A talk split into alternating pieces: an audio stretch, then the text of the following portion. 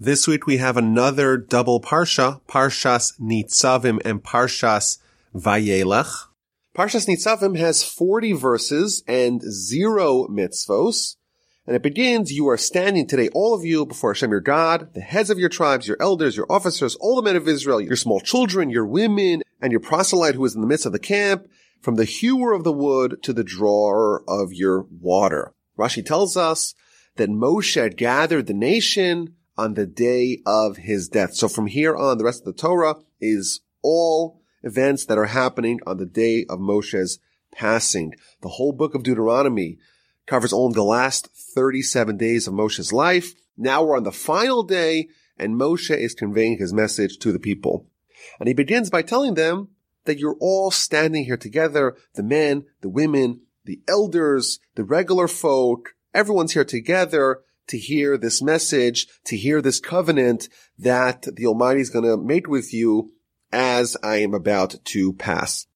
Now all the commentaries spent a lot of time trying to figure out why is Moshe preface his remarks by telling them you are standing. So simply put, it means that he's telling them, you know, you're here, you're gathered, you're standing together to hear this message. But the commentaries offer a variety of other explanations as to why Moshe tells him, you are standing today, all of you before Hashem, your God. So Rashi quotes a midrash that the implication here is that you are still standing before Hashem, your God. Last week's parsha, the Jewish people heard all the curses, all the admonition, all the maledictions of what's going to happen to them if they disobey God, if they stray after the idols, if they depart from the ways of the Torah. And their faces turned ashen. They felt that they were doomed. So Moshe begins this week's parsha by comforting them. Yes, you heard all those curses, but you know what? You're still standing despite all the sins that warranted your destruction.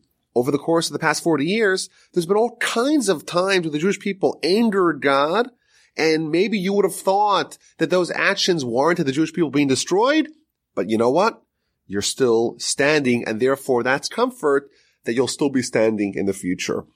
And Rashi adds a very deep idea. Not only are you standing despite the admonishment, despite the curses that we read in last week's parsha, but quite the contrary. The admonishment and the curses themselves are the cause for the continuity and the survival of the nation. It's a very powerful idea here. When God, so to speak, curses us, when God causes us to suffer, that actually stabilizes the nation and ensures its perpetuation. And I think this is a central idea in Jewish philosophy and certainly a retrospective of, of Jewish history. When bad things befall our nation, as it's happened numerous times over our history, a lot of people wonder, you know, why does God do that to us? Why are we the recipients of so much national collective pain and suffering? And here we find of perspective here in Rashi that the suffering that our nation endures and has to go through actually is the key to our survival. Yes, we have gone through all kinds of hell as a nation, and Moshe tells us we're still standing, and now, thousands of years later, Rashi is telling us, but I think it's true still today, that actually all that suffering made sure that we'll survive as a nation. If we did not have all that pain, all that suffering, all the torment that our nation had experienced, we probably would have dissolved as a nation and ceased to exist entirely. So those are several reasons that Rashi gives. Rashi adds another interpretation as to why we're standing, and he explains that the Jewish nation was standing at attention for the transfer of power. This is the last day of Moshe's life. This is the last day of Moshe's reign as the leader of the Jewish people. Starting the following day, there's a new leader, and that is going to be Joshua. And therefore Moshe gathered the nation, made them stand at attention in rank to encourage them, to coach them that now, from now on, it's not going to be me, it's going to be Joshua, and the whole nation has to accept that transfer of power. And Rashi adds, when Joshua died, he did the same thing. When Samuel died, he did the same thing. When there's one leader giving over power to the next one, it's important for everyone to be privy to that transfer and thus the transition be more smooth. The Rabbeinu Bachai offers two additional explanations behind the meaning of the word you are still standing. And he, he explains that Moshe has given us two promises. Number one, that our nation will always stand and will always survive and would always endure. In addition, says the Rabbeinu Bachai, Moshe is promising them in this verse that not only will they stand in this world, but via the observance and the study of Torah, they will merit eternal life in Olam in the afterlife. And the reason why Moshe has to promise the Jewish people about that is because they just heard all these terrible curses and admonishment of what happens if they disobey the Torah. And therefore Moshe comforts them and says, you're going to stand, you're going to be erect in this world but as a result of these curses and how it's going to keep you in check and how it's going to cleanse you from your sin, you're going to be meriting life in Olam Haba. And he explains, you're standing before Hashem, your God.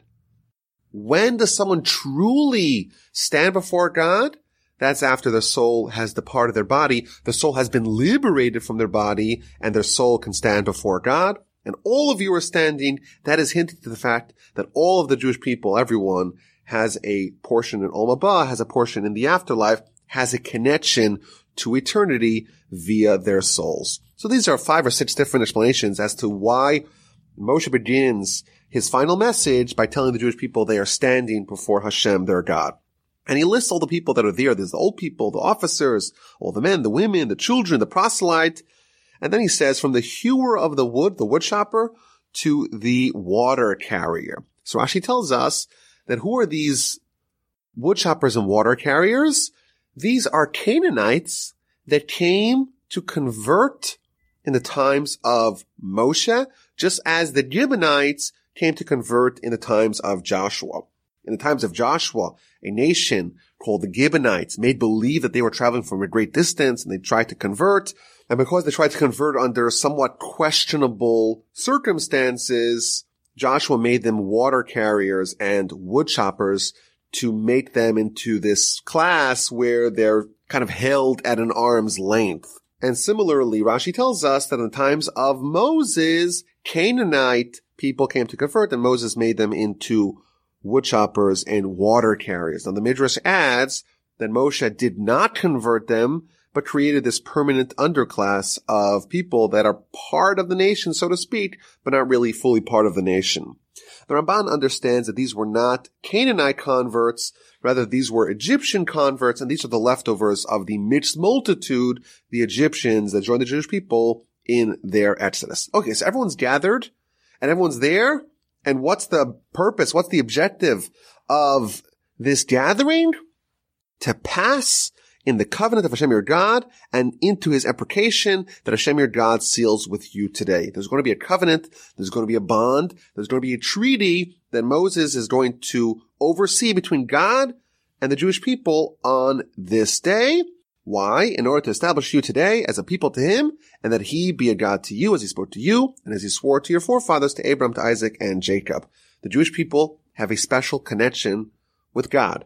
It began, of course, with Abraham and on to Isaac and to Jacob. There's a pledge that he's going to be our God, but we're going to be his people. There has to be a mutual understanding here, a mutual agreement, a mutual commitment, the Jewish people to God and God to the Jewish people. And there's going to be a covenant, a sealing of this treaty today on Moses' final day. Now the commentaries note that there already was a covenant between the Jewish people and God at Sinai. In fact, in Exodus 24, there's a very elaborate ceremony of this agreement of the covenant between the Jewish people and God. And why is there a need for a second covenant? So Rabbeinu Bachai, he explains that yes, the Jewish people had a covenant with God from Sinai, but 40 days after the Sinai experience, the Jewish people sinned the golden calf. And by doing that, they repudiated the covenant, they annulled it, they reneged upon their agreement, and therefore it's important for us to institute a second covenant to replace the one that was broken. The Ramban has a little bit of a different explanation as to why we need a second covenant. He explains that the first covenant did not include curses and maledictions. Yes, there was an agreement, but there wasn't an enforcement mechanism to the agreement. And therefore now the second covenant is just building upon the first one, but it's adding the, the enforcement of the curses and the maledictions in the event that the Jewish people stray from Torah. Now the Ramban, he speculates that maybe the same ceremony that was done in the first covenant was done over here. You may recall in Exodus 24, there was the ceremony where they did a sacrifice and they split the blood of the sacrifice in half. Half of it was sprayed on the altar. Half of it was sprayed on the Jewish people. That was the ceremony or part of the ceremony of the first covenant. That's when the Jewish people uttered the famous words, Na'aseh V'nishma, we will do and we will listen. That was their acceptance of the covenant. And Ramban speculates maybe they indeed did this again on this covenant, on this final day of Moses' life, but it doesn't need to mention it because it's talking about the covenant, and obviously you'll know that whatever they did for the first covenant, they did for the renewal of the vows, so to speak. Now Moshe lays it out pretty clearly. He says that the objective of the covenant is to establish this relationship, the nation of the Jewish people, our religion, our people, we have a bond with God, but there's also consequences to that. Meaning that as a direct result of the fact that God committed himself to us via what he swore to our forefathers, via what he committed to us, he is locked in. He can't swap us out for a different nation. And therefore, as a result of that, he has to ensure that we uphold our deal. We've gone beyond the point of no return. There's no way to undo this bond between the Jewish people and God. And therefore, we have to strengthen it because we have no other option. God committed himself to us and therefore we have to, whether we like it or not, ensure that we stay the course, that we maintain our commitment to him. And in the event that we stray from it, there's going to be godly intervention to make sure that this is a mutual, a bilateral relationship between the Jewish people and God. So that's the introduction to this covenant. And Moshe adds that this is not a covenant solely between the people present at that time and God, but all Jews throughout all of history are part of this covenant. Now, not with you alone do I seal this covenant and this imprecation, but with whoever is here, standing with us today before Hashem, our God, and with whoever is not here with us today, all of the Jewish people throughout all of history are part of this covenant. Now, the obvious question is, I was born in 1986. How can I be committed to the covenant that happened 3,300 years ago? How could the Jewish people who were not present at that ceremony, how could they be included? How could they be incorporated into that covenant? So the Rebbeinu Bechai gives two explanations. The first one is that the father is the root and the children are the branches. There's a connection between the forebears, the antecedents, and their progeny and their future children. And everything that erupts from the ground is rooted in the root that is subterranean. And therefore, because we have a connection to our forebears, we didn't just spontaneously arrive on this earth as a nation. Rather, we deduced from our forebears, from our antecedents, and therefore, because they pledged it, inherent in us is the commitment that they already did. We are the branches. They are the roots. The commitment that's present in the roots is present in the branches as well. That's the first explanation that he tells us. And then he adds something very powerful. He quotes from the Talmud that says that at this ceremony wasn't just the people, it wasn't just the bodies, it was also the souls. Which souls? all the souls, all the souls that were created since the times of Genesis, since the beginning of the world, were all present at that agreement at the covenant. Similar to Sinai, like the Talmud tells us. At Sinai, it wasn't just the people that were there. It was all future generations, all the souls, including the souls of future converts were also present at Sinai, says the Talmud, the book of Shabbos. Similarly over here, all the souls were present and thus, even if we don't remember the commitment that we ourselves gave to God in this covenant, this agreement, our souls were there and therefore our souls can be on the hook to adhere to the terms of this covenant. And Moshe continues by telling them that there is a risk for people to maybe renege upon the relationship with God. For you know how we dwelled in the land of Egypt, how we passed in the midst of the nations through whom we passed. We've had a lot of experiences with all kinds of different people. And you saw their abominations and their detestable idols of wood and stone, of silver and gold that were with them. Perhaps there is among you a man or a woman, or a family, or a tribe whose heart turns away from being with Hashem our God to go and serve the gods of those nations. Maybe there was someone who was seduced by the pagan rituals and practices of the idolatrous nations that we have encountered. Perhaps there is among you a root flourishing with gall and wormwood, which is various harmful and, and poisonous growths. And it will be that when he hears the words of this imprecation, he will bless himself in his heart, saying, Peace will be with me, though I walk as my heart sees fit, thereby adding the watered upon the thirsty. What Moshe is telling the Jewish people here is, maybe there's people, individuals, families, or maybe even whole tribes that because of their exposure to the idolatrous ways of the nations that we've encountered, they've developed a taste and affinity for idolatry. And even though they're hearing all this warnings and all these curses about not following the idols, not following their ways, they'll say, you know what? I'm going to follow my lusts, my desires, but I'll be safe and nothing bad's going to happen to me. What Moshe is telling them is that there's a risk because people have been exposed to the idolatrous ways of the people they've encountered, there's a risk of them following it. Now it's really interesting. In verse 16, Moshe tells them, and you saw their abominations and their detestable idols. Rashi explains, what does it mean? It means that these idols were as loathsome as rodents and as execrable as excrement. Yet there's a risk that they'll be seduced and they'll turn away from God to follow the idols. And the obvious question is, if idolatry is so abhorrent, why is there a risk of people being seduced to follow it, to adhere to it? If they re- recognize that, that what we were witnessing as abominations, as detestable idols, detestable things, are not appealing. So why is there a risk of people following them?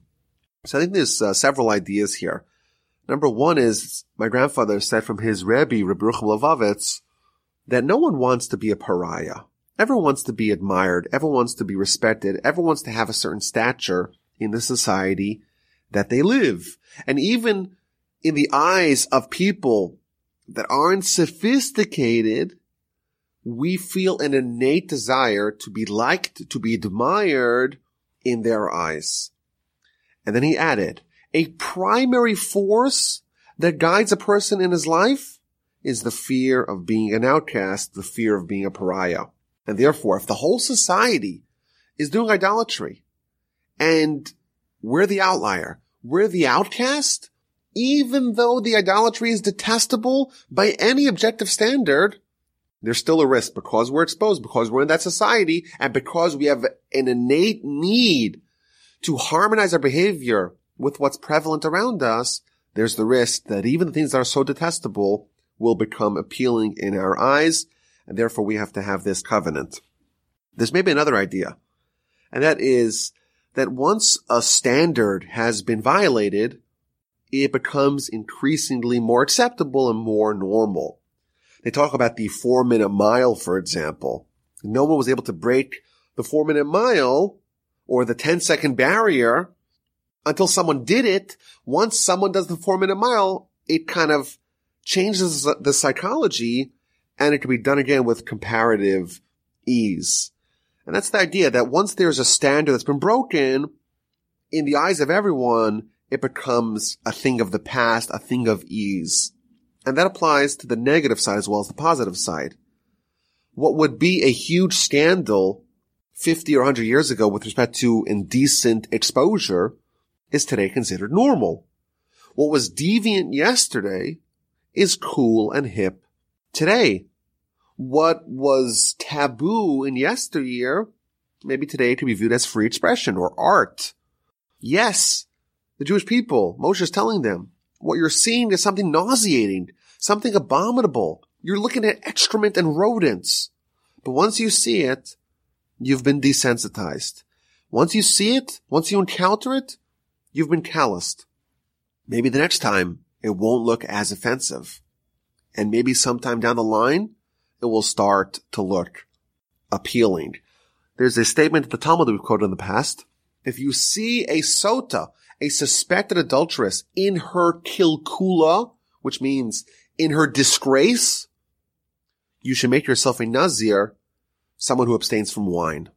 When you see someone who behaves in a potentially promiscuous fashion, you have to say, maybe it could happen to me, and you have to protect yourself by abstaining from wine. But the words of the Talmud are very precise. You see a, sot- a sota, you see a suspected adulteress in her disgrace. Maybe if you see someone in their disgrace, maybe that would be enough of a prophylactic that you won't do the same thing. Yet our sages tell us, you see the sota or disgrace? Yes, it's disgraceful by any objective standard. But when you see that, that kind of sin enters your realm of possibility. And right away you have to protect yourself from falling into the same mistakes that that person did. It's a very deep insight for us that when we encounter something that's very bad, once it's in our field of vision, once something we encountered, there's a greater risk now of us making that same mistake. There's a few interesting descriptions here in the verse. So for example, it starts off, perhaps there is among you a root flourishing with poisonous or harmful characteristics. There's a root that's sprouting something bitter. So it's a very famous Ramban here. The Ramban explains that it starts off with people that's hearts are turning to idolatry. Maybe there's someone who already believes in idolatry. Or maybe there is someone who will have a child, i.e. there's a root that's sprouting something bitter. Someone's going to have a child who will follow the ways of the idol. And it's already present in the parent. A very deep idea here.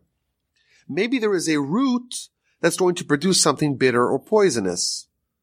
Even though the child has yet to be born, maybe there's a parent here who already has something corrupt in their root, so to speak, that's going to be manifested in their children. And he adds that no one will have corrupt children unless they themselves were corrupt to some degree on their own. A child is the emanation, is the outgrowth of the parent. If there's something messed up in the child, if something corrupt in the child, if something bitter in the child, then we know for sure that in the father in the parent, there was something bitter as well. Now it's very hard for us to extend this on a practical level because, you know, after all, Abraham had Ishmael and Isaac had Esav. So it's very hard for us to point fingers, but there's a very deep idea here that the children are an outgrowth and expression of the parents. And the parents, maybe there's something corrupt with the parents. Maybe there is a root that is going to sprout something bitter. And then in verse 18, it says that maybe there's going to be someone who says, you know what? I'm going to follow my heart's content. I'm going to do all the sins. I'm not going to be worried about this covenant. And then it concludes, Leman svos harava et thereby adding the watered upon the thirsty, adding the satiated upon the thirsty. What exactly does that mean is a subject that the commentators address. There's a very deep Ramban here where he talks about the insatiability of lust and a vicious cycle of self-inflicted unnatural desires. And he explains that the word rava, which is translated here as watered, that refers to someone who has satiated their desires.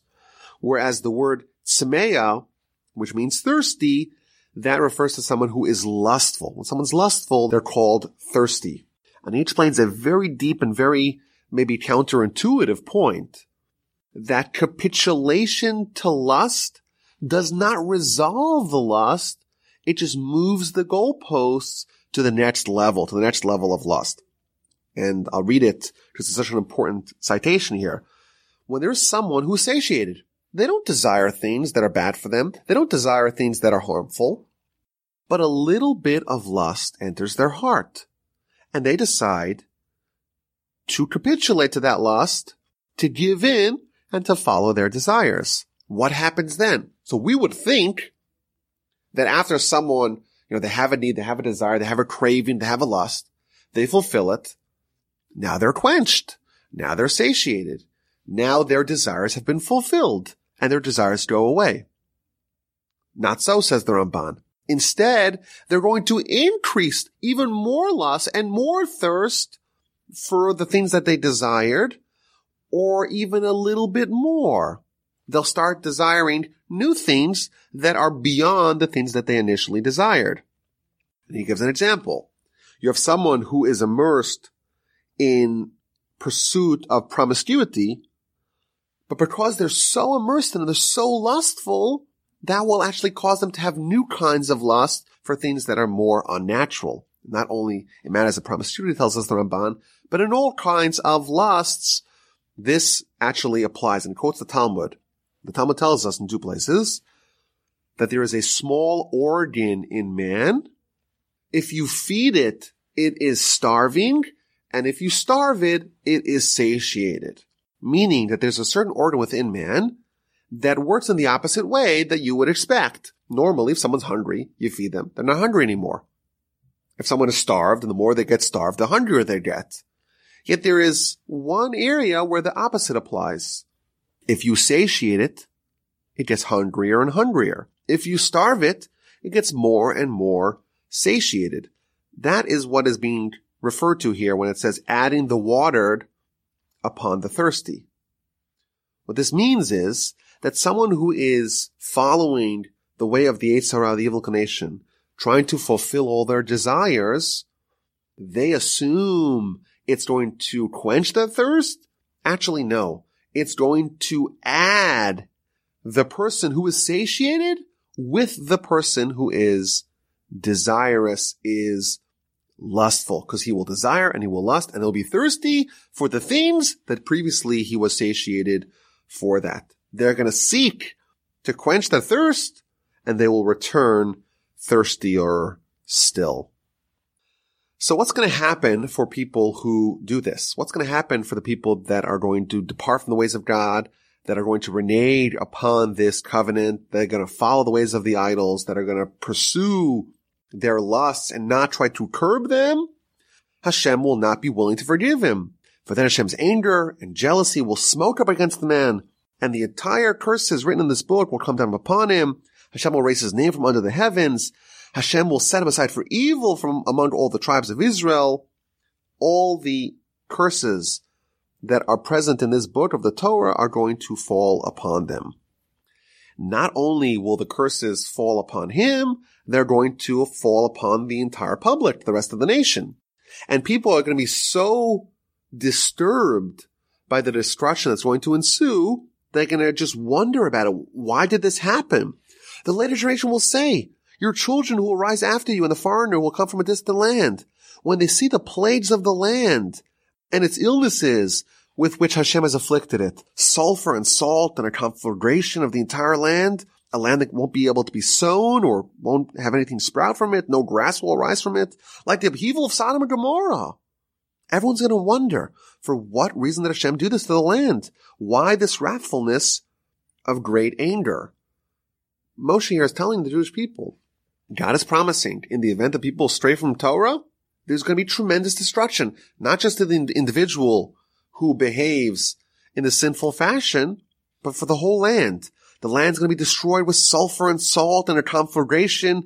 Nothing's going to be growing in that land. And everyone's going to wonder, all the onlookers are going to be watching with amazement and saying, how do we explain this? Why did God do this? And they will say, they'll know the answer because they forsook the covenant of Hashem, the God of their forefathers, that he sealed with them when he took them out of the land of Egypt. And they went and served the gods of others and prostrated themselves to them, gods that they didn't know. So God's anger flared against the land to bring upon it the entire curse written in this book. And Hashem removed them from their soil with anger, with wrath, and with great fury, and he cast them to another land as this very day. There's a promise here. In the event the people disobey the Torah, stray from God, deviate after the gods of others, the curses will befall them, sulfur, salt, fire, destruction, removal from the land. God's going to be angry at us, treat us with wrath, with great fury, and relocate us to a different land. There's an interesting Chizkuni here, one of the commentators on the Torah. He asked the question, why does it talk about sulfur and salt, a conflagration of the entire land? What's the significance of sulfur and salt? So he explains that these two are opposites. One of them is the most fire retardant and one is the most combustible. And the lesson is here that in the event that the Jewish people obey the Torah, adhere to its edicts and dicta, well, then the Jewish people will be like salt. No fire will be able to consume us. Whereas in the event that the Jewish people stray from Torah, well, then the fire will consume them like sulfur.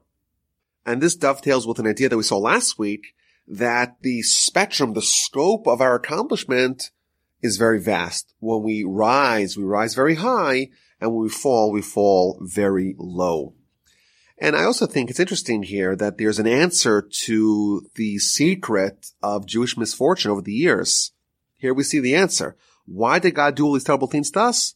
Because we forsook the covenant of, of Hashem, we forsook the Torah, we went, we sinned, we followed the gods of others, and as a result of that, the Almighty removed us from upon our soil with anger, with wrath, with great fury, and threw us to a different land as this very day. The chapter ends, the hidden sins are for Hashem our God, but the revealed sins are for us and our children forever to carry out the words of this Torah. If you actually look in a Hebrew version of the Chumash, you'll notice that this particular verse, the final verse of chapter 29, it has 11 dots upon three of the words. So that's an interesting thing. We'll talk about that in a second. So what does this mean? That the hidden sins are for Hashem our God, but the revealed sins are for us. So Rashi tells us that the people, you know, are asking the obvious question. One person is going to sin, everyone's going to suffer. What could we have done about that? It's not fair to punish the public because of the sins of the individual. After all, this is one person that sinned, one person who was this bad root, one person who goes astray, and the whole land is going to suffer. It's not fair. I'm not responsible for the sins of my fellow man. And the answer is that, yes, indeed, that's true. The hidden sins are for Hashem, our God. Indeed, when another person sins in a hidden fashion, I'm not aware of it. I'm not responsible for the sins that he does in private. However, the revealed sins, that's for us and our children. It's our responsibility to try to eradicate the evil within our midst. And you know what? If we don't do anything about it, if we sit around and fold our hands and say it's futile to do anything or I don't want to make any controversy. I don't want to rattle the boat. If we do that, then we are culpable like everyone else. And there's a very deep idea here underlying this mutual responsibility and codependence. We believe that our entire nation on a spiritual level, we're all part of the same whole. We all have one soul, one large collective national soul that is the soul of the whole Jewish people. We have a mitzvah. Love your fellow as yourself. The commentaries explain. What does that mean? It means to recognize that in truth, on a spiritual level, we're really the same thing. We're really parts of the same thing.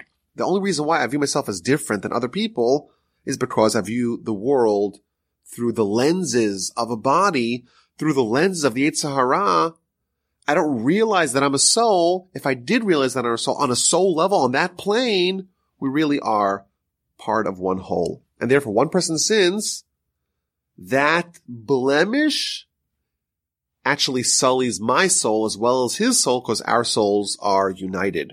Now, why are there the dots over the letters?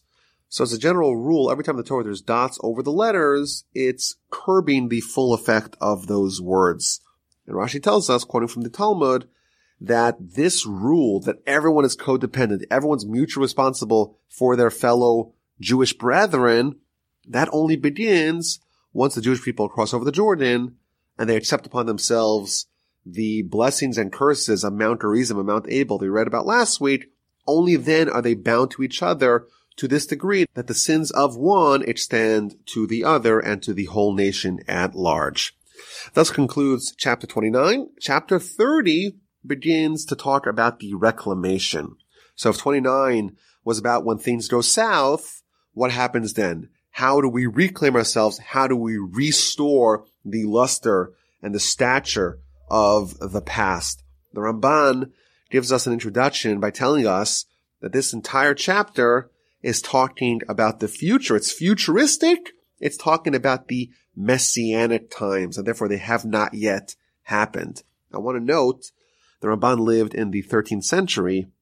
I would say us today living in the 21st century, it's very hard for us to read it and not get the feeling that at least some of these prophecies have already been fulfilled, or at least the groundwork has been laid for their fulfillment. The chapter begins it will be that when all these things come upon you, the blessings of the curse that I presented before you, you will take it to your heart. You're going to absorb this lesson amid the nations where Hashem your God has dispersed you, and you will return unto Hashem your God and listen to his voice according to everything I command you today, you and your children with all your heart and with all your soul. This is a description of national repentance. We're going to suffer. We're going to take it to heart and we're going to return to God, all of us, with all our heart and with all our soul. And it's important to note we're in the season for repentance. Here's a description of repentance. Repentance means to return to God.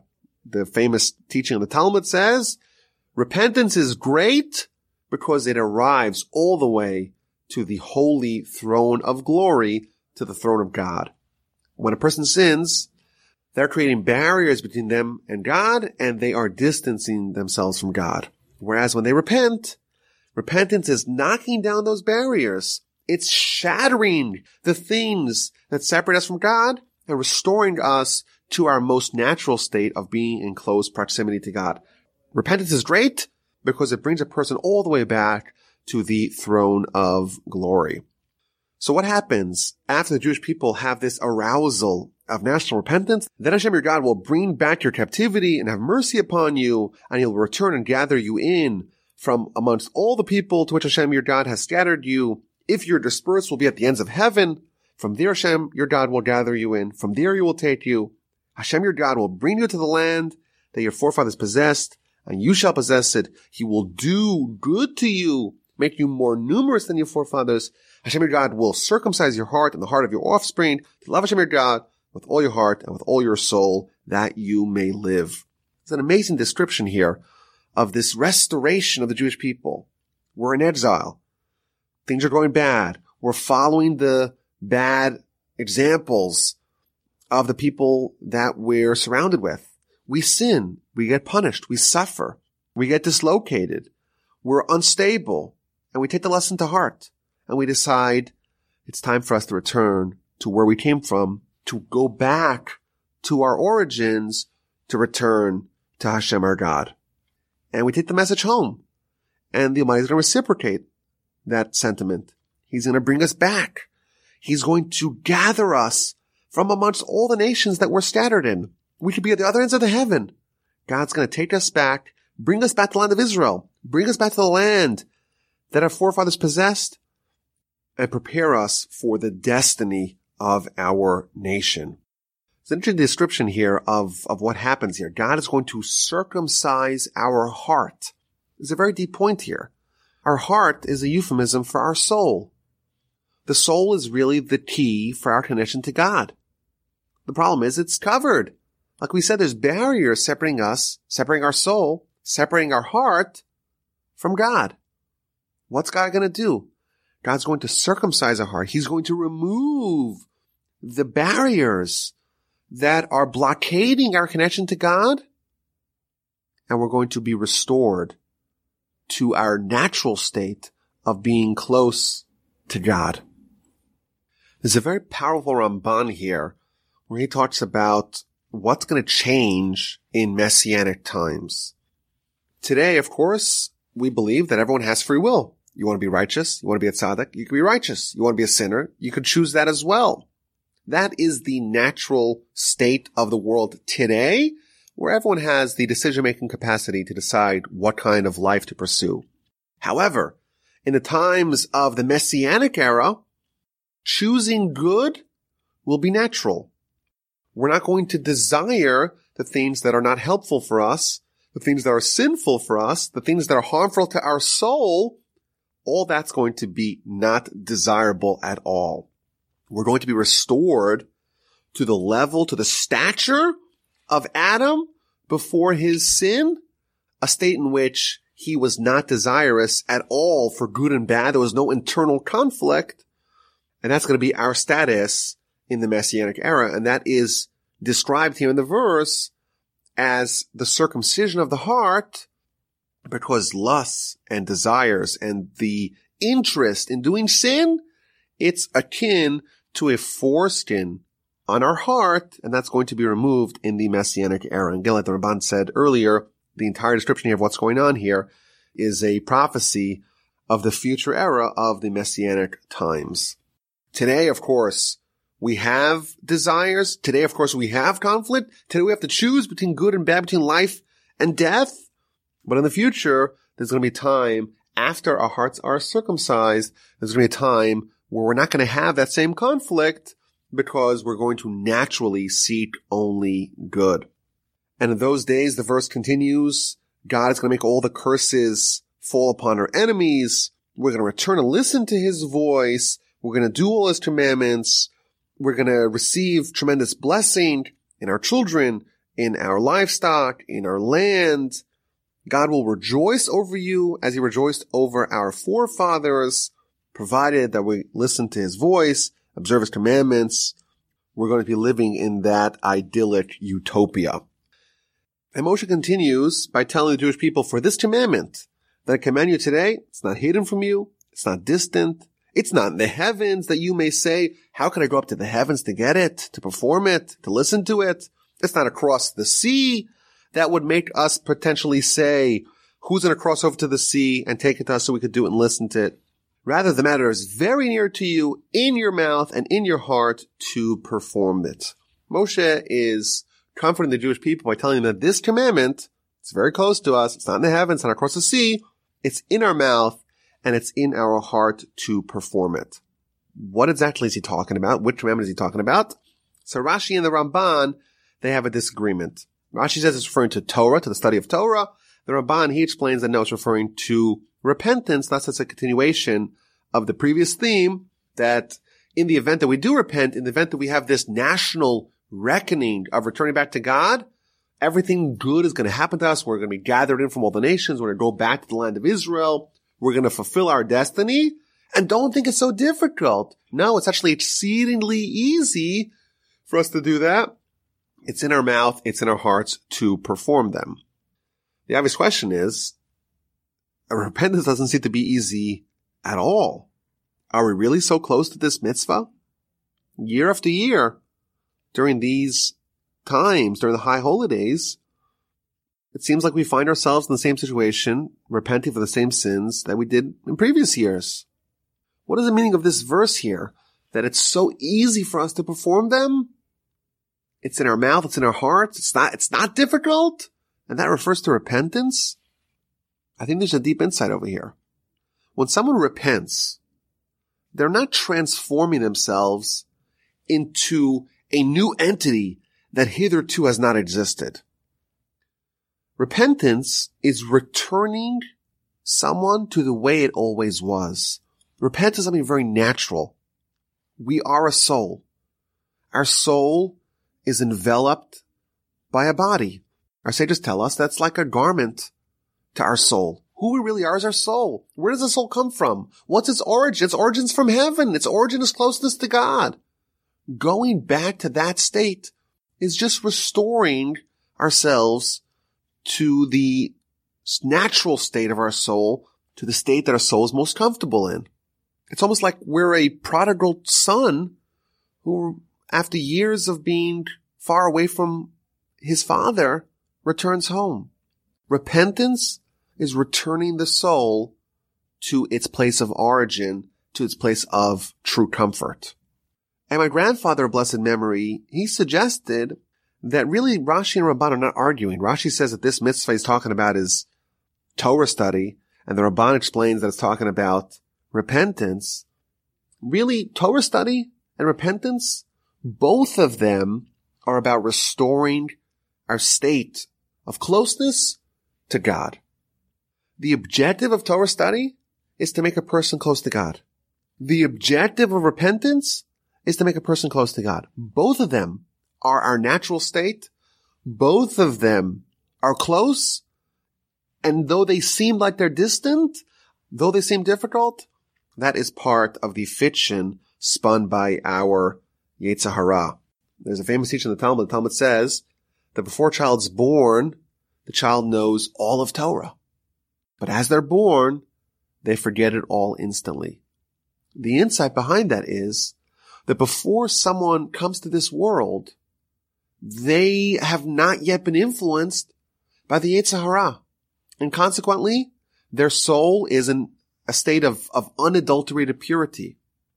And the soul in that state knows all of Torah innately, even without being taught. The soul's close to God. The soul is replete. It's bursting with Torah. And when we repent and we study Torah, we're actually going back to a more natural state than the one that we are born into. The parsha ends, Moshe places before the Jewish people the two options that they have before them. See, I have placed before you today the life and the good and the death and the evil. There's two choices. There's only two choices. There's the good, there's life, and there's death, and there is evil. What kind of life do you want to live? What kind of priorities do you want to have? Are you going to live your life as a soul, giving your soul life in this world and ensuring that it has continuity and vitality in the next world? Our sages tell us that a righteous person is alive even after they pass. By connecting someone to Torah, they're connected to the root of all goodness, to the root of all life. And even after their body and soul have separated, their soul still is influenced by the life and the vitality of the Torah that it absorbed. Whereas someone who is wicked, says the Talmud, even when they are alive, they are truly dead. That's the choice that Moshe presents the people. What kind of life do you want to live? I place before you the life and the good and the death and the evil. What is the life that which I commanded you today to love Hashem your God, to walk in his ways, to observe his commandments, his decrees, and his ordinances, then you will live and you will multiply. Good equals life.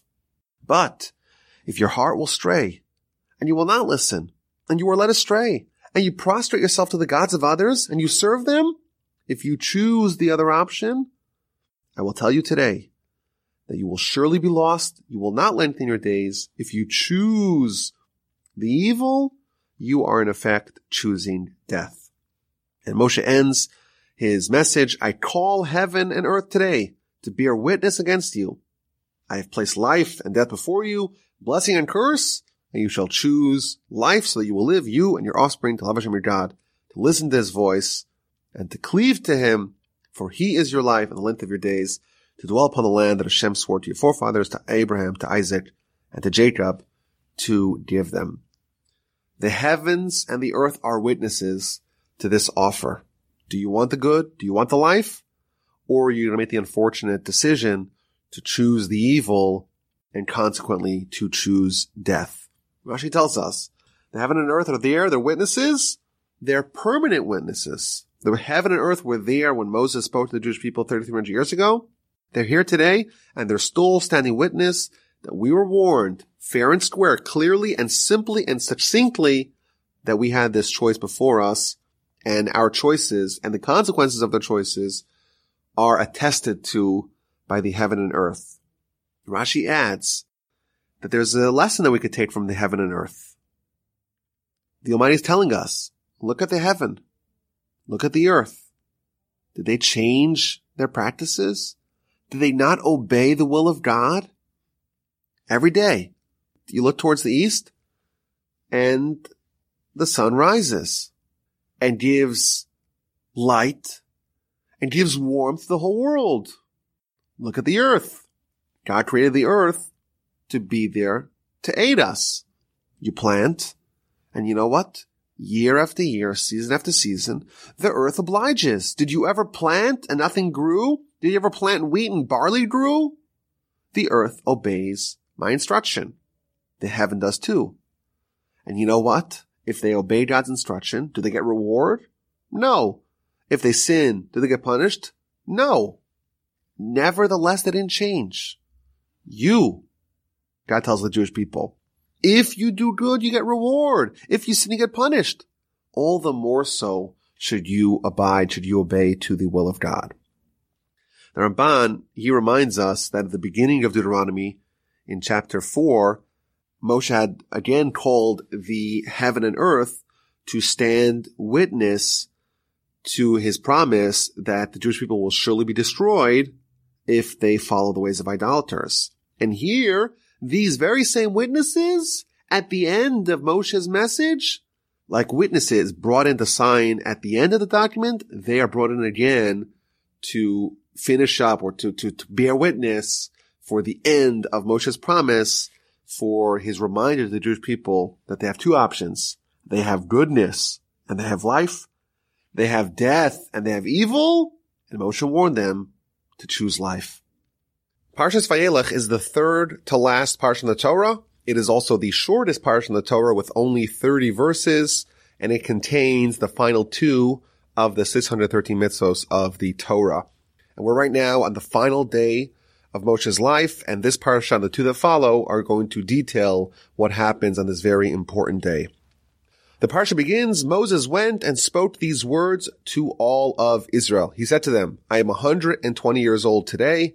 I can no longer go out and come in, for Hashem has said to me, you shall not cross the Jordan. Hashem your God, he will cross before you. He will destroy these nations from before you, and you shall possess them. Joshua, he shall cross over before you as Hashem had spoken. The Ramban explains that Moses was about to part from the nation, and therefore all the meetings, all the gatherings that happened in last week's parasha were done in Moses' home turf, i.e. in the Levite camp. But now he's about to take leave from the nation and therefore he travels, he goes, he went to the Israelite camp to honor them and to part from them with honor. Like you have someone who goes to visit their friend and then they're about to leave. So when they take leave, they go visit their host and they ask permission, so to speak, to be able to leave. Similarly, Moses is about to leave the nation and therefore he goes over to them. He goes to their home and he gives over his final message and he asks, so to speak, for permission to leave. Now we find out that he's 120 years old to the day. He was born on the seventh day of Adar and he is going to pass away on that very same day 120 years later. And the Talmud tells us that God ensures that the righteous, they live out their years and their months and the days, and therefore the righteous people, they actually pass away on their birthday. And in fact, it's a pattern in the Torah, Abraham, Isaac, and Jacob, they're all passing away on their birthday. And I think the simple understanding behind this is that the people who are righteous at this caliber, they're so perfect and thus the perfection is even reflected in their years and the time that they get a lot in this world, they maximize everything and thus they're given a certain amount of years and they fulfill those years to completion. But maybe on a little bit of a deeper level, we know the Talmud tells us that people are allotted a certain amount of time to live on this earth, but they could lose days, years, and months as a result of sin.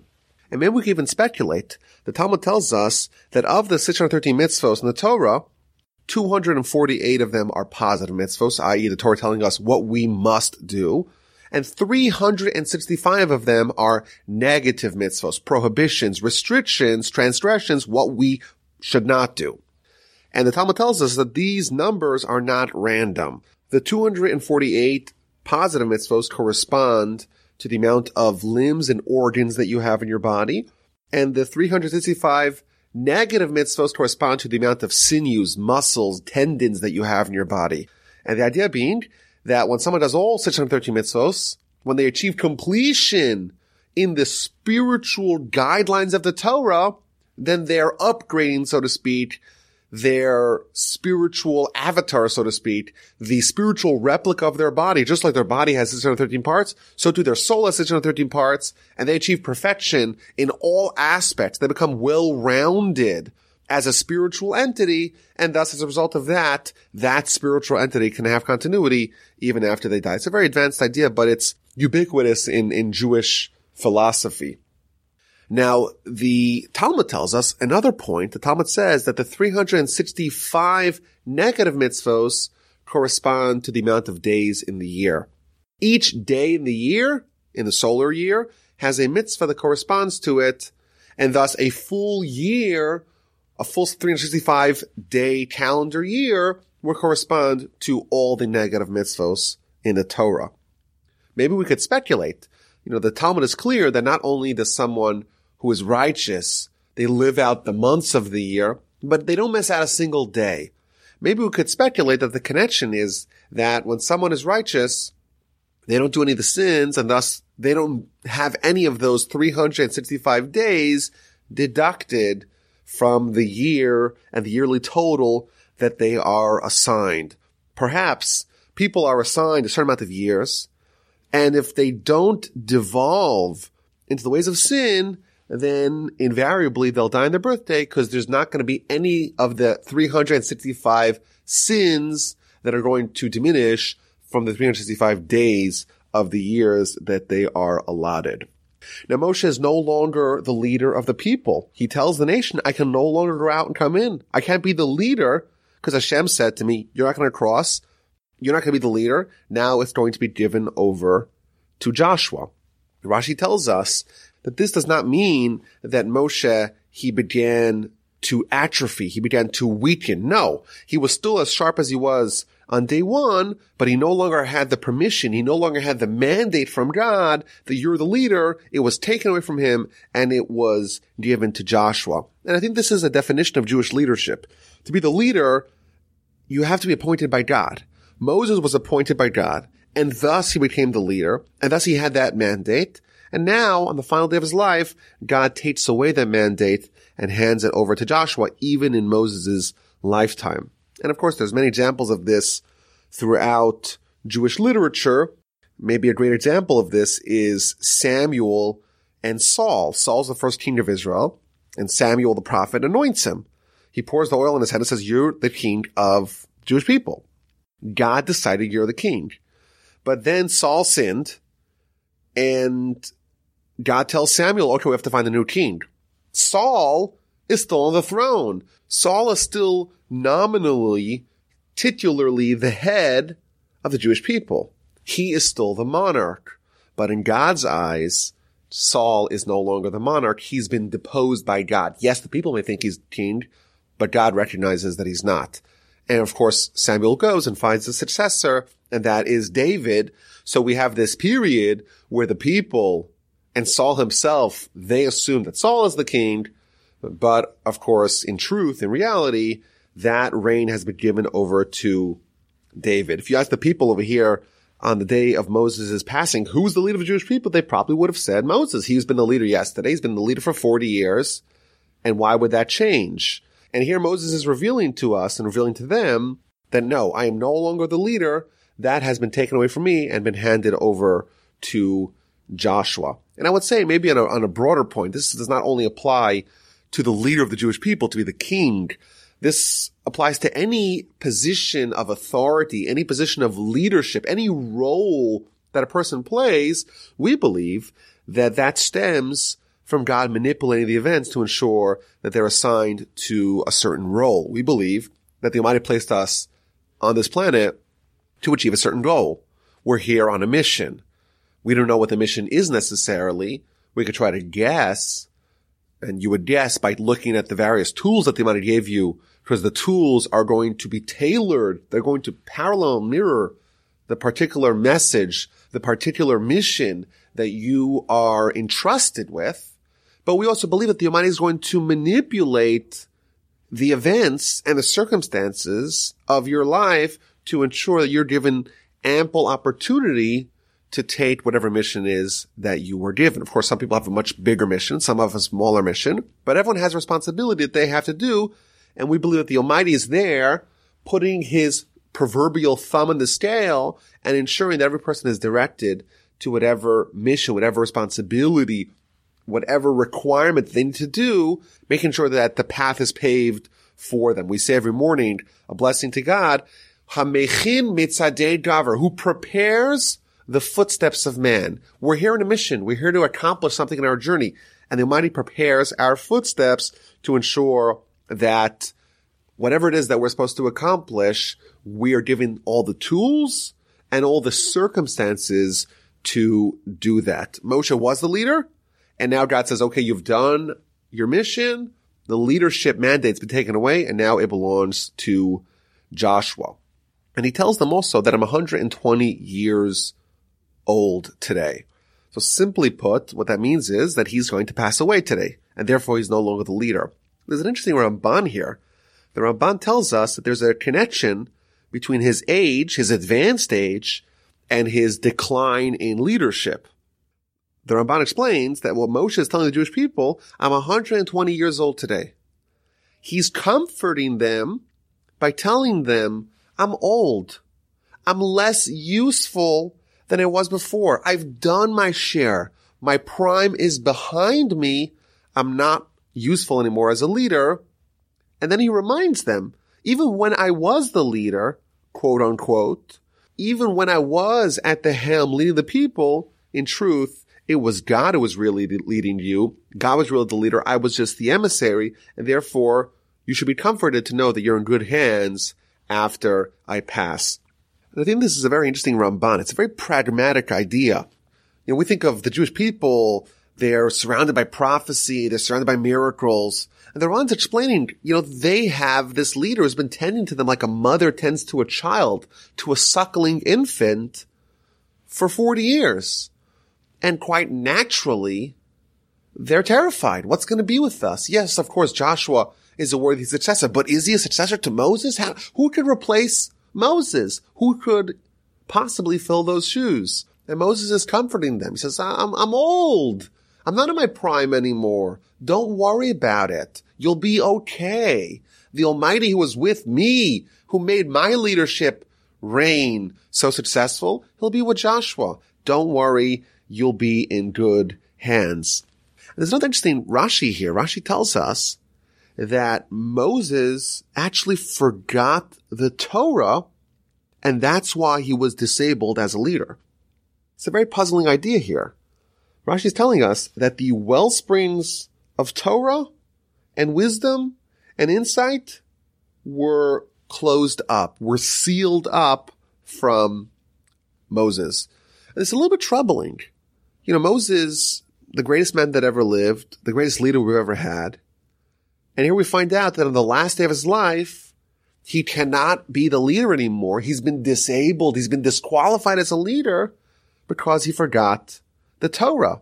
What did Moses do to warrant such a punishment, so to speak, to lose access to the Torah? We don't see any sin that he did now that would warrant such punishment. Why indeed did Moses forget the Torah or were the well springs of Torah closed up to him?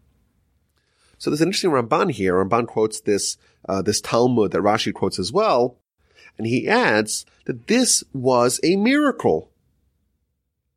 Miraculously, the well springs of wisdom that were open to Moses were closed up. Why was there a need for such a miracle? So that he would not object to the leadership being transferred over to Joshua. He wouldn't be worried. He wouldn't be concerned. He wouldn't think that he had a greater aptitude to lead the nation more than Joshua. No, he is reminded of his own feebleness, of his own weakness by having the well springs of Torah closed up before him. And now he can feel more comfortable, more at ease, giving over the reign to Joshua. Now, if you read the Talmud that Rashi and the Ramban quote, if you read it quite critically, you'll notice a very deep point. It doesn't say that Moses was rendered incapable of Torah. Rather, what it says is that the well springs of wisdom themselves were closed up. It's not like Moses, his receptors were rendered dysfunctional. The well springs themselves, the Torah itself dried up. They were closed up. Moses was exactly the same way he was previous, identical to the way he was yesterday, open, wide, ready for Torah, but the well springs of Torah themselves dried up. They closed up for him. Now Moses in the Midrash is compared to an oceanside cave. And the way the Midrash explains that if you have a cave right next to the ocean and the ocean rises a little bit, invariably the cave will be filled up with water when the tide rises. Moses remained this oceanside cave, this open heart to absorb Torah, but the waters miraculously, they closed up themselves in order to clear the way for Joshua. And again, Moshe is comforting the nation. God, he will cross over before you. He always was the leader and he's going to be the leader even in the future. He's going to destroy these nations before you. You're going to possess them. You'll have another leader, Joshua. He shall cross over before you as Hashem had spoken. Again, he's reminding them that when he was the leader, the figurehead, so to speak, it was truly God who was in charge. He was God's emissary. God was the leader. And now that Joshua is taking over, he too is going to be an emissary of God, and therefore there is no need to worry. Hashem will do to them as did to Sichon and Og, all the kings on the east bank of the Jordan were vanquished by God. That will happen to the kings on the west bank of the Jordan as well. Don't be scared. Be courageous. Be strong. Don't be afraid. Don't be broken. For Hashem your God, it is He who goes before you. He will not release you, nor will He forsake you. That's the very powerful message that Moshe shares to the nation. And then he calls over Joshua. Moshe summoned Joshua and said to him before the eyes of all of Israel, everyone's witnessing this transfer of power between Moses to Joshua. And he tells him, be strong and courageous, for you shall come with this people to the land that Hashem swore to their forefathers to give them, and you shall cause them to inherit it. Hashem, it is He who goes before you. He will be with you. He will not release you, nor will He forsake you. Don't be afraid and don't be dismayed. Just as the nation needed to be comforted with the passing of Moses, Joshua too had to know that he has the goods, he has the ability because God will be with him don't be afraid to take on this tremendous responsibility of leading the nation into the land, conquering it. Don't be afraid. God will be with you. He won't forsake you. He won't release you. You'll be okay. It's very interesting Rashi here. Rashi tells us, reading the verse very critically, it says, for you shall come with this people to the land that Hashem swore to their forefathers. You're going to be the leader but you're going to come with the people. Whereas in verse 23, so in a few verses, there's going to be a dialogue between God and Joshua, and God will tell Joshua a very similar message, but he doesn't say, you shall come with the people. He says to him, you shall bring the people into the land. And Rashi tells us that there's a little bit of a disagreement between God and Moses regarding the leadership structure of Joshua. Moses told Joshua, you're going to come with the people. What Moses is in effect telling Joshua, you're going to have lieutenants.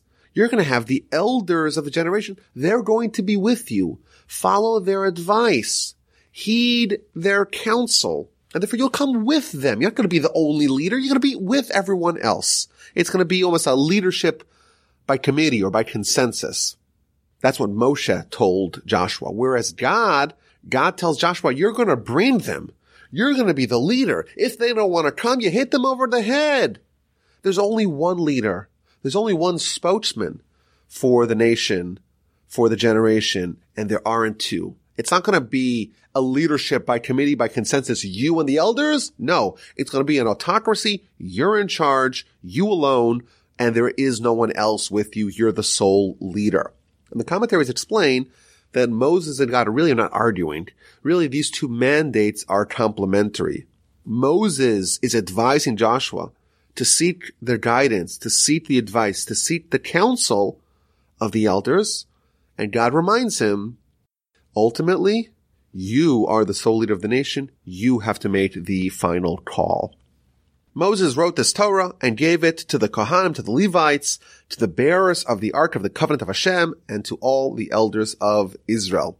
Moses is now giving out written copies of the Torah. He begins initially by giving a copy of the Torah to the Levites. The Ramban stresses that this is a copy of the entire Torah from the first word of Genesis to the final word, Le'ene Kol Yisrael, to the eyes of all of Israel, the final words of Deuteronomy.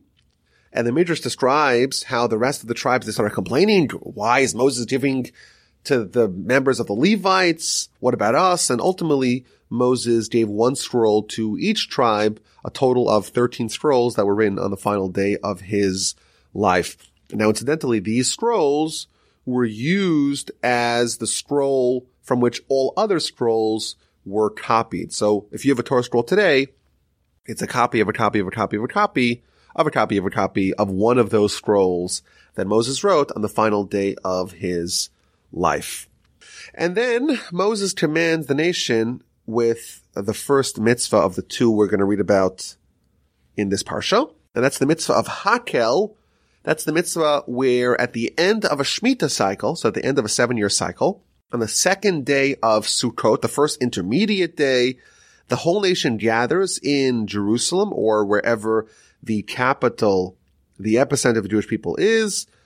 And the king, he takes the Torah and he reads many parts of Deuteronomy to the whole nation. Moses commanded them saying, at the end of the seven years, at the time of the sabbatical year, during the Sukkot festival, when all Israel comes to appear before Hashem your God, in the place that he will choose, you shall read this Torah before all of Israel in their ears. Gather together the people, the men, the women, and the small children, and your stranger who is in your cities, so that they will hear, and so they will learn, and so they shall fear Hashem your God, and be careful to perform all the words of this Torah. And their children who do not know, they shall hear and they shall learn to fear Hashem your God all the days that you live in the land to which you are crossing the Jordan to possess it. This is the mitzvah of Hakel, the whole nation gathering together, a momentous gathering, a momentous festival, and it's done once every seven years. The king reads the book of Deuteronomy, much of the book of Deuteronomy in the temple on this first day of the intermediate days of the festival of Sukkot. Now the Rambam in the laws of Chagiga, he gives us some more details about how this was done. On the night following the first festival day of Sukkot, so that's the eve of the second day of the first intermediate day, the beginning of the intermediate days of the eighth year of a Shemitah cycle, the king reads in the ears of the whole nation. It is done in one particular chamber of the temple. And he would read from the beginning of the book of Deuteronomy until the end of the first paragraph of the Shema, which is in chapter 6. And then he skips to chapter 11 and reads the second paragraph of the Shema. And then he skips to chapter 14 and reads from chapter 14 verse 22 all the way through chapter 28 verse 69, which is the end of the admonition, the portion that reminds us of the consequences of forgetting the Torah, disobeying it, and going astray. How would they do it? So the Ram tells us they would take trumpets and they would blow the trumpets to herald this momentous ceremony throughout the whole Jerusalem.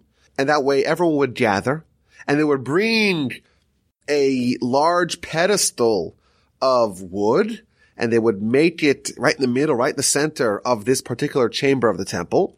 And the king would ascend and sit on that pedestal so that way everyone should hear when he reads from the Torah And all the people who join the pilgrimage who are in Jerusalem for the festival, they could gather around and listen. And then you would have the Chazan, the crier of the Sanhedrin of the Supreme Court. He would take the Torah scroll and he would hand it to the Chief Justice and the Chief Justice would hand it to the Vice High Priest and the Vice High Priest would give it to the High Priest and the High Priest would give it to the King. And that was done in order to augment the splendor and the glory of Torah and of this process in the eyes of the onlookers. The king would accept the Torah and he had the option to stand or to sit when he read it, but it would be better if he would stand. He makes the blessing and he reads these portions. And when he's done and he rolls up the Torah, he makes the blessings that you say after you got an aliyah, after you read from the Torah, and he adds seven special blessings after he is done. And the rationale for this mitzvah that Sefer Chinuch tells us is very powerful.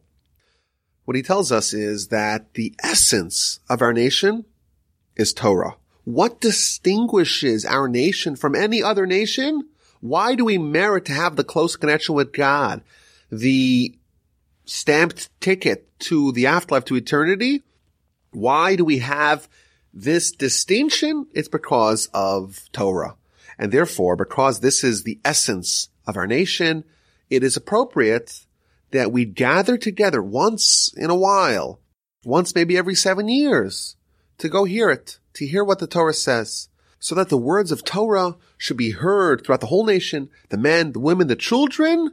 Everyone should say, wow, what are we doing here? What, the, what is the meaning behind this amazing get together? And the answer is going to be, we came to hear the Torah.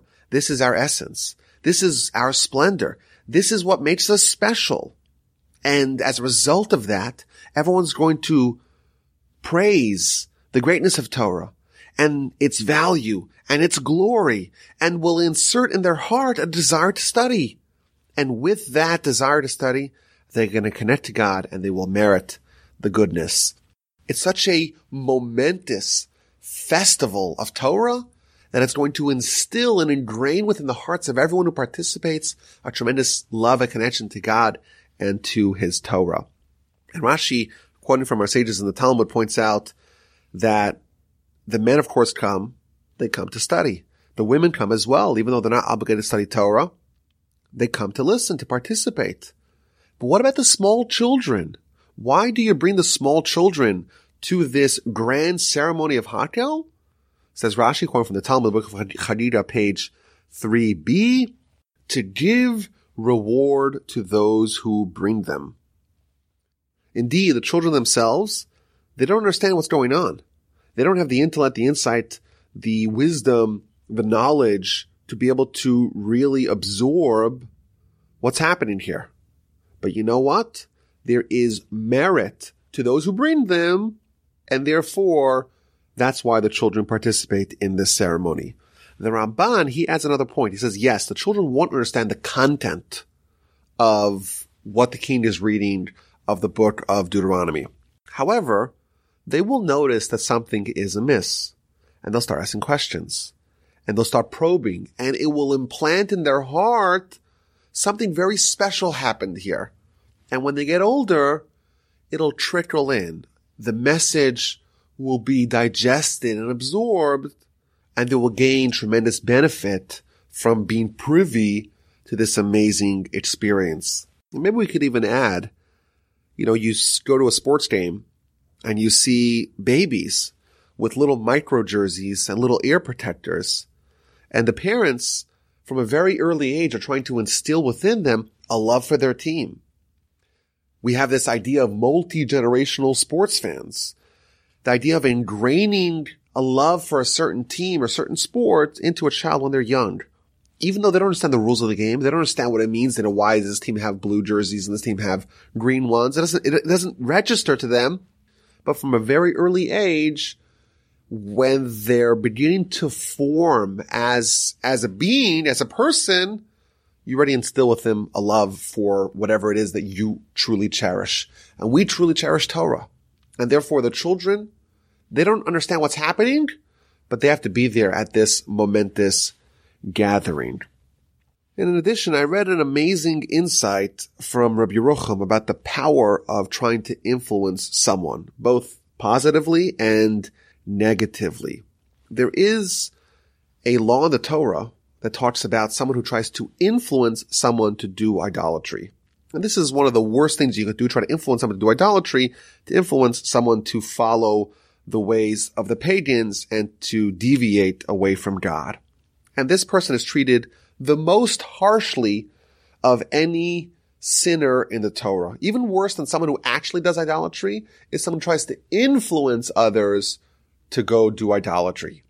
And importantly, even if their influence does not bear fruit, even if the person is not convinced, does not follow the ways of the idolaters, nevertheless, the person who tried to instigate that, the person tried to entice someone else to follow the, idol- the idolatry, that person is treated very harshly and it's a capital offense.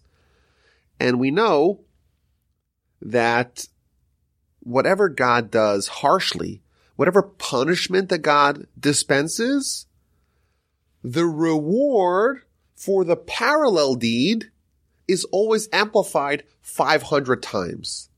So for example, God punishes sinners up to four generations, and thus we know that God rewards the righteous up to 2,000 generations. Why? Because it's 500 times greater the reward than the punishment. And here we see an amazing idea.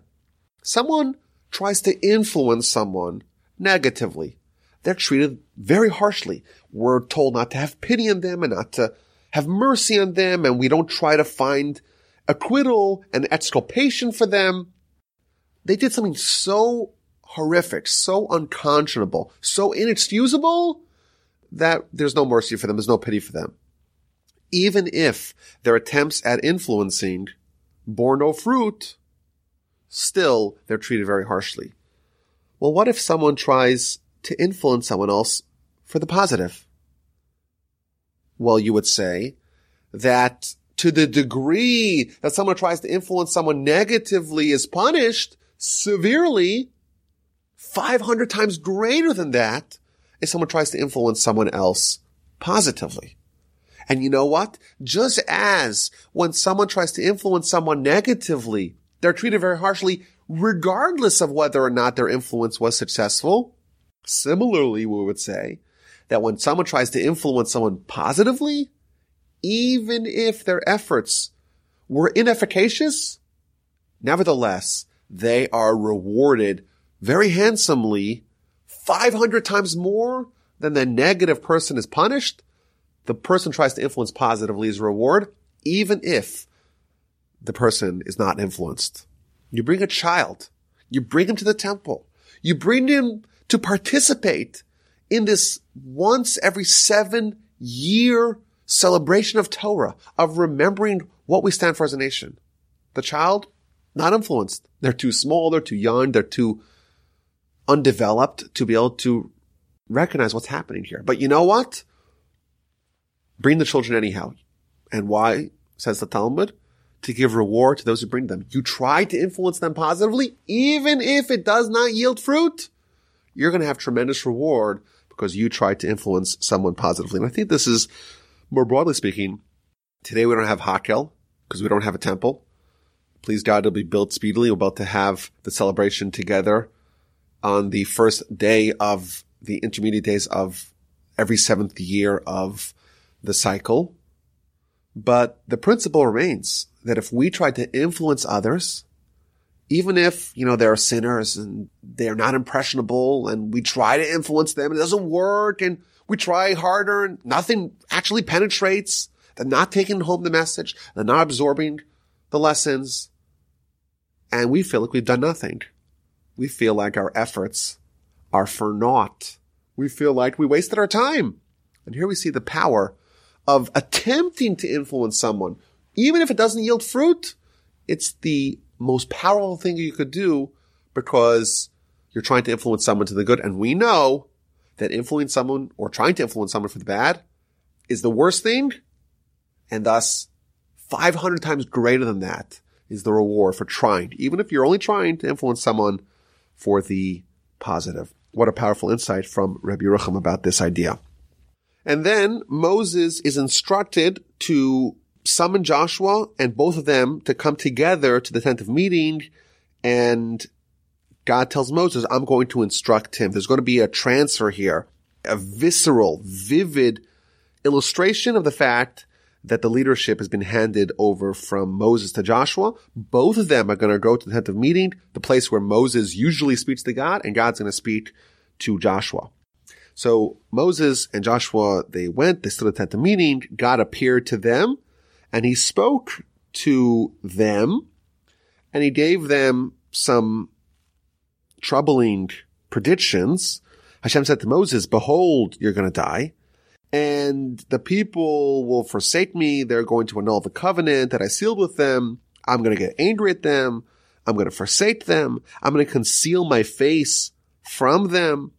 They'll become prey, many evils and distresses they'll encounter, but then they're going to repent. They're going to say, is it not because God is not in my midst that all these evils have become upon me? But I will surely have concealed my face on that day because of all the evil that it did, for it had turned to the gods of others. So there's a few interesting things here. First of all, the idea of God covering his eyes, and as a result of that, the people getting punished. So on a technical level, what this means is that God's not going to actively punish them.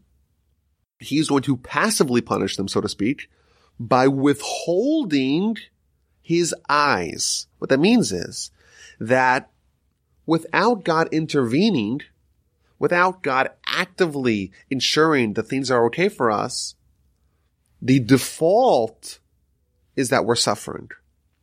It's only because God looks at us, so to speak. He shines his visage at us. He looks at us with his countenance.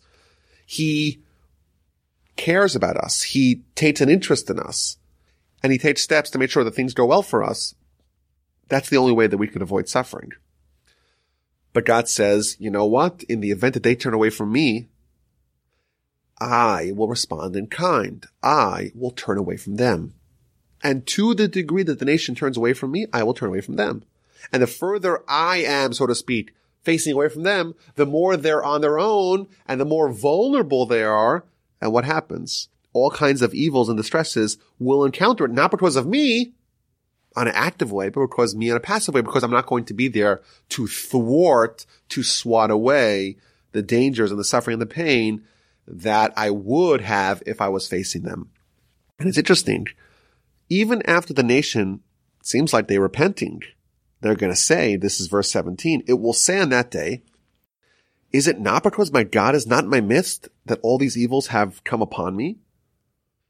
They're going to take the message. They're going to recognize that the reason why they're being punished is because God's not with them.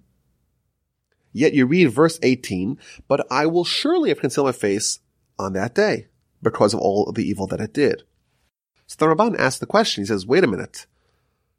Even after they repented in verse 17, it seems like they're still being punished in verse 18. So the Ramban tells us that this is an incomplete repentance. They're only showing regret. They're only acknowledging that they're guilty, but they're not truly repenting, and therefore God does not fully reveal his face to them. They're still vulnerable. The Hasidic masters, they say that actually in verse 17, not only is this not an incomplete repentance, there's something wrong with this message. They say, the Jewish people say, after they suffer, is it not because my God is not in my midst that all these evils have come upon me? We have to realize, as a nation, God is always with us, even when we're suffering. In fact, the verse tells us in Psalms 91, Imo batsara. God is with us when we're suffering. Similarly, the verse in Psalm tells us, even when I walk in the valley of the shadow of death, I'm not going to be scared because you are with me. What happens when someone fails to recognize that? They say God is not in my midst. When they do that, that in itself not only is not an incomplete repentance, it's a sin because they are failing to recognize the essence of our nation, that our nation, no matter how far we may be from God, God is still with us and he wants to hear from us and he wants to turn his face towards us and to treat us with the pleasant countenance of God, with his caring, with his love, with his compassion for our nation. After God conveys this message to Moses and to Joshua, he instructs them to write down this song. This is going to be the third song that we encounter in the Torah. Of course, there was the song at the sea. There was the song of Miriam in the book of Numbers. And now we're going to have the final song, the song that's going to encompass much of next week's parsha, the song of Haazinu, which is going to be an overview of Jewish history, like a condensed version of all the good things that will happen to us and all the bad things that will, that will happen to us depending upon which of the two paths that are laid out before us we choose to go down. So now God tells Moses and Aaron, write this song for yourselves and teach it to the children of Israel, place it in their mouth so that this song shall be for me a witness against the Jewish people. This song is going to serve testimony that the Jewish people knew exactly what they were getting into when they accepted this relationship with God. And therefore, the song itself is going to be a witness against the Jewish people in the event that they stray and they're punished. They cannot say, we weren't warned. We have the song here to serve as testimony for. And of course, the song we're not going to read this week. We're going to read it next week. Now, in addition, the Talmud tells us that this verse, verse 19, is actually the source of the final mitzvah of the Torah, and that is to write a Torah scroll. So even though God ostensibly is speaking to Moses and Joshua to write down this song, really he's speaking to us as well to write down the song of Haazinu, which is part of the Torah, and ergo we know that we're supposed to write down the whole Torah. Each one of us should have a copy of the Torah. If it's a whole Torah scroll, that would be great. Otherwise, at a minimum, we should have a copy of the Chumash, a copy of the Pentateuch, a copy of the five books of Moses to be able to fulfill this mitzvah. And the Rambam tells us the way he explains this, this verse is that it's telling us to write down the song, and the song, of course, is part of the whole Torah, and you can't just write one portion of the Torah, and therefore you have to write the whole Torah. Now, the commentators ask the obvious question. Maybe the mitzvah is for us to write down just this song just the Song of Haazinu, the song that we're going to read next week. How does the Rambam know? How does the Talmud know that we're supposed to write the entire Torah that has within it the song as well? You have a mezuzah. Mezuzah on every Jewish doorpost has within it a section of the Torah. And it's just one section, the first two paragraphs of the Shema, and it doesn't have the rest of the Torah. So we see obviously a precedent for the fact that you don't need to write the whole Torah every time you write one portion of the Torah. Similarly with tefillin. In the tefillin, there's the tefillin of the head have, has four compartments that each one of them has a scroll that contains within it a portion of the Torah. And the one on the arm is one scroll that contains those four portions. But again, that's evidence that you don't need to write the whole Torah, just those portions. So maybe this mitzvah of writing down the song includes only the song. So there's many answers to this question. I saw one answer in particular that the song is supposed to act as a witness upon the Jewish people, to serve as a description of the consequences for their errant behavior. And therefore, if you just have the song and you don't have the rest of the Torah, it won't be a very useful witness because the song itself is exhorting us to not disobey the Torah and if we just have the song, we don't know what the Torah is. If that's not part of the evidence, if that's not in evidence, then the song is almost defanged as a witness, and consequently, we have to have it all. Now, in addition, this verse is a very interesting verse. The commentaries note that this is a shift in how the Torah was given.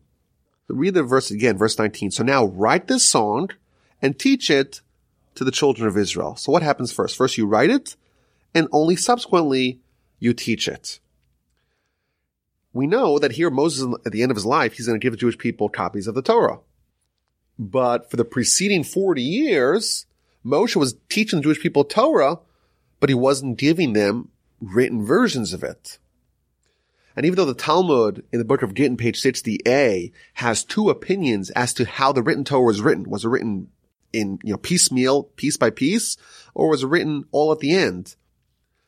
I.e. at the end of Moshe's life, at the end of Deuteronomy, he wrote the whole thing. But regardless, everyone agrees the Jewish people did not get written copies of the Torah until the very end of Moshe's life, the very end of the 40 years of the Jewish people's sojourn in the wilderness. So when they were studying Torah, they were studying Torah orally. Moshe was telling Jewish people what to do, and they were reviewing it, and this was all done orally. And only subsequently did they get it in the written version, the written Torah. And here we see that there's a change. Moshe is being told, write down and then teach.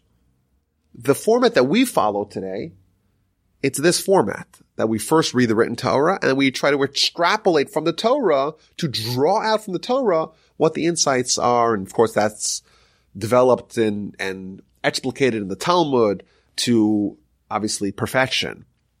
But again, here we see a shift.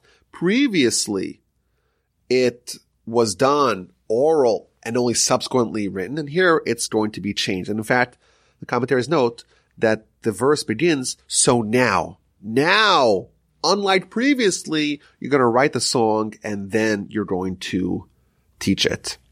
And then God continues to tell Moses and Aaron, for I shall bring them to the land that I swore to the forefathers, which flows with milk and honey. They're going to turn away from God and go follow the gods of others. And it shall be that when many of the evils and distresses come upon it, then this song that we're about to write, it's going to serve as a witness, for it shall not be forgotten from the mouth of its offspring, for I know its inclination, what it does today, before I bring them to the land that I have sworn. God is telling us, this is an idea that we've spoken about in the past, that the Torah will never be forgotten from the Jewish people. And Rashi tells us, behold, this is a promise to the Jewish people that they won't at least completely forget the Torah from their generations, from their descendants. However, as a means to ensure that the Torah will never be forgotten, we have this song which delineates the evils and the distresses that will befall the Jewish people in the event that they stray. That in itself, the consequences for a misbehavior is what's going to ensure that we're going to for- forever remain connected to the Torah. Moses wrote the song on that day and he taught it to the children of Israel. And like we said, it's been written. We haven't yet read in the Torah because now the format's changed. You write it and then you convey it. And then God commanded Joshua, the son of Nun. Again, this is the first time we have a conversation between God and Joshua. The handover of power. Joshua is now having direct communication with God. God tells him, be strong, be courageous. You're going to be the children of Israel to the land that I've sworn to give them. I shall be with you. So it was when Moshe finished writing the words of the Torah onto a book, all the way to its conclusion. The commentaries note that what this means is that Moshe wrote the entire Torah, including the two portions of the Torah, two parshas that we have not yet read. And he commanded the Levites, the bearers of the ark of the covenant of Hashem, and he tells them, take this book, take the Torah, and place it at the side of the ark of the covenant of Hashem your God, and it shall be there for you as a witness. Rashi tells us there's two different opinions. According to one, it was placed inside the ark itself, next to the tablets, both the ones that were broken and the ones that were not broken, the first and second set of tablets. Alternatively, there was a second opinion that it was placed upon a shelf that was outside of the ark, and it was placed over there next to other things that were kept for posterity, namely the vial of manna and the staff of Aaron that sprouted almonds. And in addition, the Midrash tells us, like we mentioned earlier, that Moshe wrote 13 copies, one for each tribe. The Midrash goes on to say that he gave one to each tribe and he spoke to them, spoke to the men, spoke to the women, and he reminded them of the messages of Deuteronomy. He warned them to abide by the dicta of Torah and he gave them the book. He gave them the scroll that they are going to use for their tribe for many generations to be the one that's handwritten by Moses, to be the one that they used to copy other Torah scrolls, but again to serve as this testament of this rich tradition and transference of, of Torah from God to Moshe and Moshe to the Jewish people and so on and so forth from generation to generation.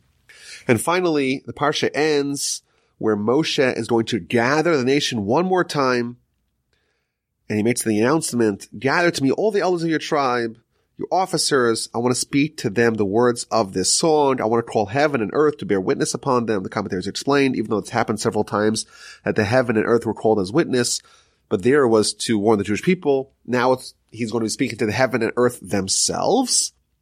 And Rashi explains that this gathering of the people, it was done manually without the trumpets. Previously, we've talked about the trumpets, how the trumpets were used to announce the gathering of the Jewish people together. And here, on the day of Moshe's passing, he no longer was able to use them.